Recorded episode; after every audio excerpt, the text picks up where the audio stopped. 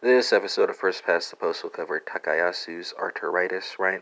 Uh, so uh, this can also be referred to as a pulse uh, list disease, right? So uh, patients here uh, will have a granulomatous uh, thickening of the aortic arch and or proximal great vessels. this is associated with a heightened erythrocyte sedimentation rate. it unfortunately primarily affects Asian American women who are under 40, right? Uh, and patients here will present with fever, uh, arthritis, night sweats, myalgia, skin nodules, and uh, ocular disturbances. Uh, patients may also have uh, weak pulses uh, in their upper extremities. And that concludes this episode on Takayasu's arteritis.